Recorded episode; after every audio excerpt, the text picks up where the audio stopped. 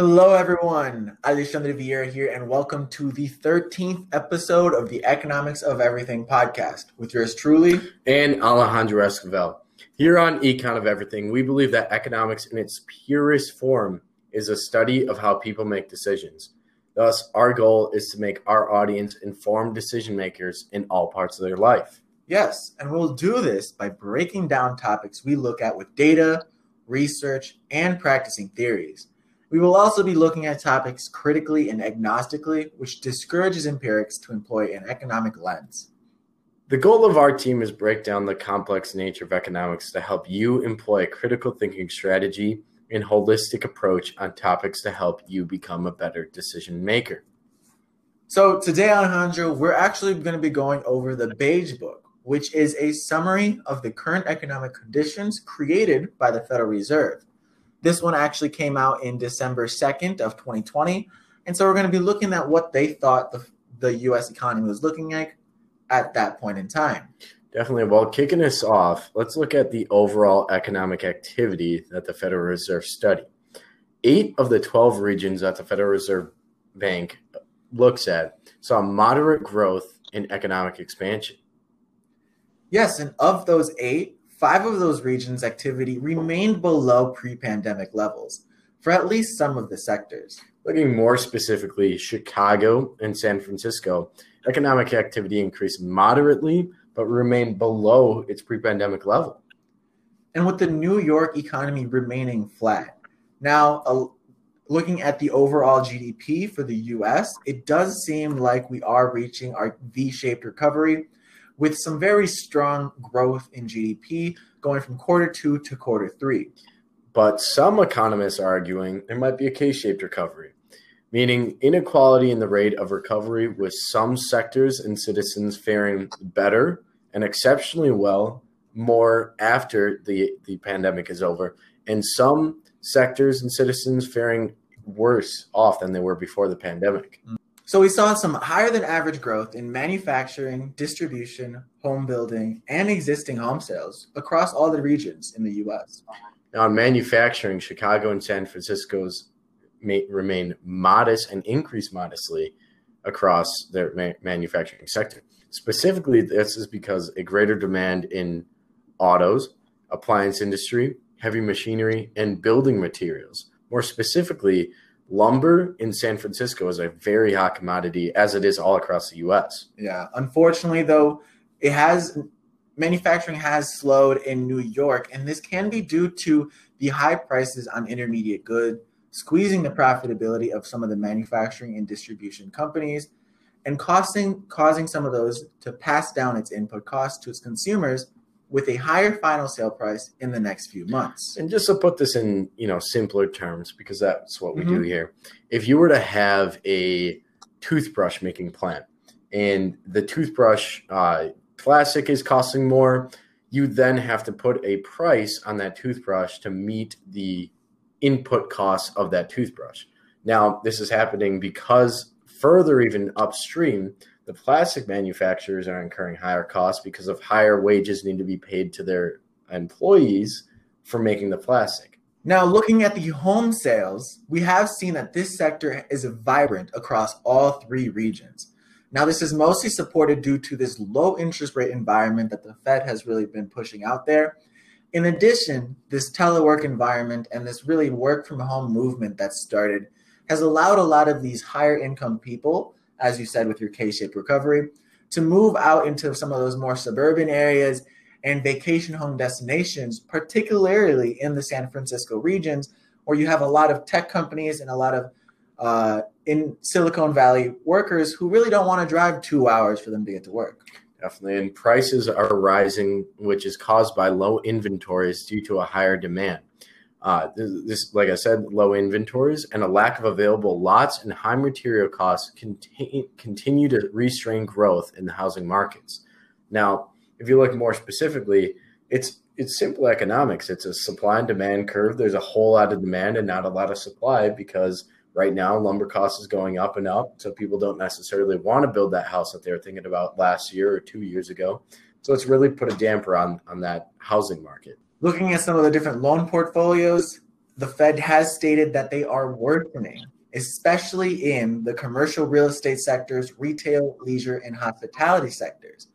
The Fed is anticipating some higher delinquency rates running into 2021 as some of those sectors start to see some of the longer term effects of the COVID 19 uh, impact some of their leases and some of their longer term clients. Definitely. If, if you look at what the Fed has done throughout 2020, they've really bought some of this corporate debt that's existing out there in the market, which, when it comes to the actual corporation itself, it doesn't have the financials to justify these uh, absurd amounts of debt.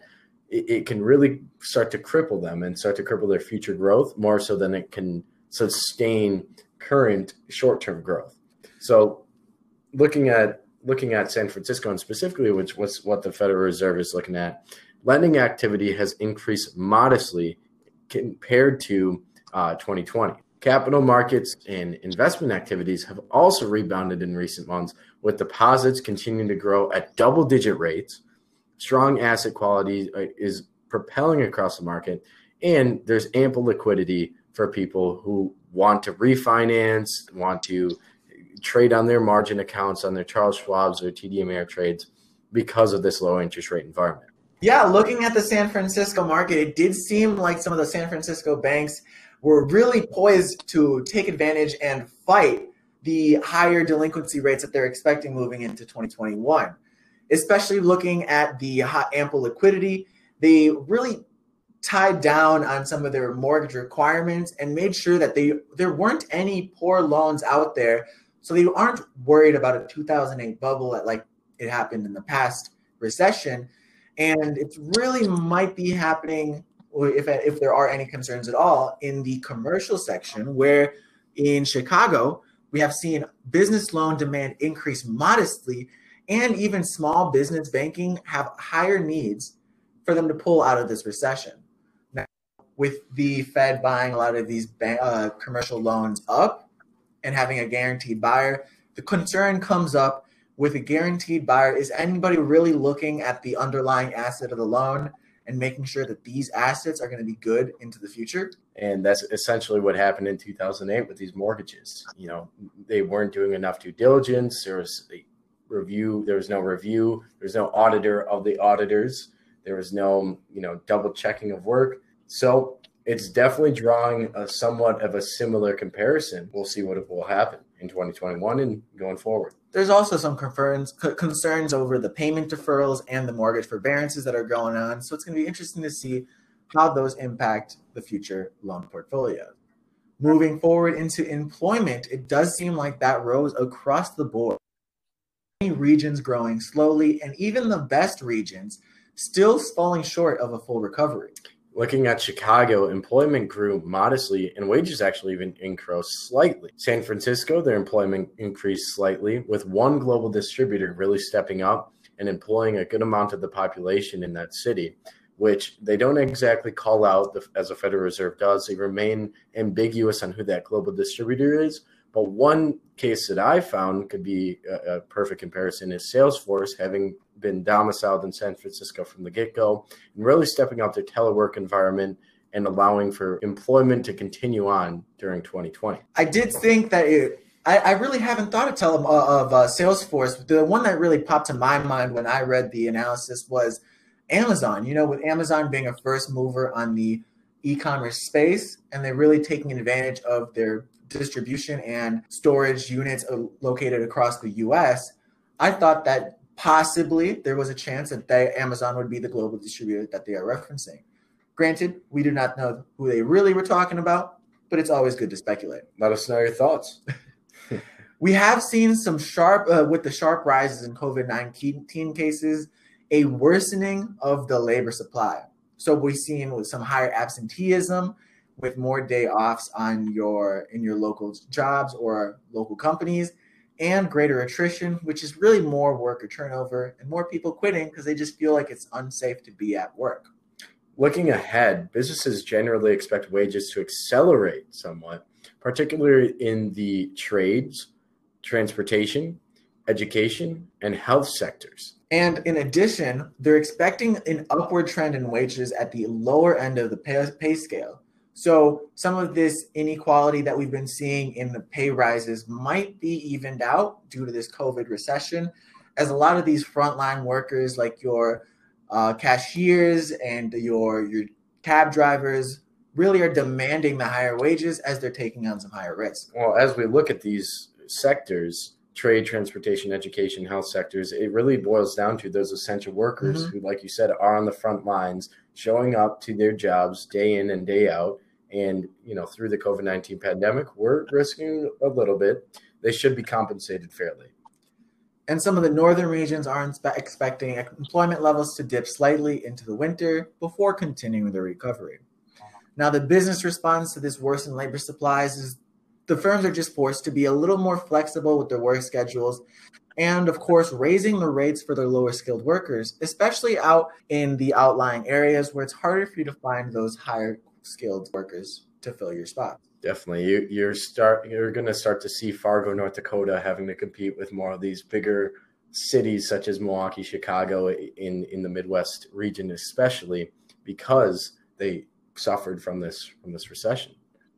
Looking at the prices, we did see some high transportation costs due to COVID 19 disruptions and delays among short staffed producers and shippers with input prices raising mod- moderately and the final prices rising slightly, it seems like the companies are really t- biting a lot of the bullet right now.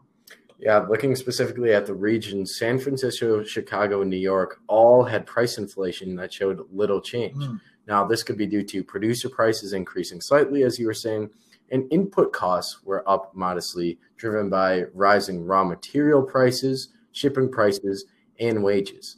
Now, going back to the example that I brought up before of, the toothbrush, further upstream, we're continuing to see higher input costs for the manufacturer that makes the plastic, the manufacturer that makes the machinery, and, and the employees who run the entire process. Yeah, it's very interesting to see that we haven't seen a lot of our inflation measures have a drastic change over this recession and over the last two to three quarters. However, with a lot of these companies really taking the bullet and really taking a lot of that burden of the higher prices, they're going to have to pass those prices down down to the uh, consumers at some point. Now, firms remain positive on the future. However, optimism has waned year in and year out, 2020 mm. to 2021. Now, these can be due to concerns over the recent pandemic wave, increased mandated restrictions, recent, and looming expiration dates for unemployment benefits, moratoriums on evictions, and foreclosures. It's going to be interesting to see what happens in 2021. Honestly, personally, I'm uh, very excited. I know that commercial is going to have some ups and downs, especially as some of these leases come up and they have to renegotiate. Uh, residential, in my world, is having a lot of fun, but I'm very excited for 2021. How about you? 2021 will definitely bring a interesting year mm-hmm. coming out of a, a, whole lot of chaos that happened in 2020 that I'm sure everybody has been able to see. What I'm really looking for is that corporate debt needs to slow down. Mm-hmm. With the Fed still continuing to be that ultimate guarantor, they really need to peel back that layer. And sure, that it cannot be swiftly, but it can be at moderate pace and just just stop buying corporate debt and stop you know with the encouragement of these of these zombie companies yep. Eh, which i've talked before and and really slow that slow that down. Well thank you all for joining us on the 13th episode of the economics of everything. We look forward to filling the world with more informed decision makers like you. And don't forget to follow us on twitter at econ of everything no g and the economics of everything on linkedin and facebook with a G. Also, you can contact us at the econ of everything at gmail.com. And if you could leave us a review on our podcast and let us know how we could make this better listening experience for you, we would greatly appreciate it. The economics of everything. Our interest is always in your future value.